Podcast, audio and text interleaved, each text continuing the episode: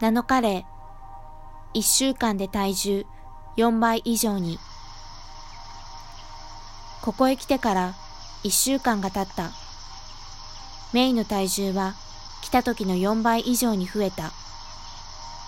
一羽一羽のヒナが大きくなるにつれ、傾斜は狭くなっていくが、それでもまだメイは人間の手のひらに乗るほどの大きさしかなく、周囲には動き回ることのできるスペースがあった。ヒナたちの糞で地面が汚れていき、最初の日にふかふかな布団に思えた床ののこくずは少しずつ固まり始めている。サラサラの場所を探してメイたちは砂浴びをしている。体重ひゃくはちじゅうななグラム。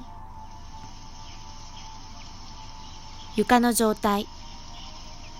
一般的にブロイラー養鶏ではヒナを出荷、屠殺するまで床に敷かれたノコクズなどの飼料の交換は行われません。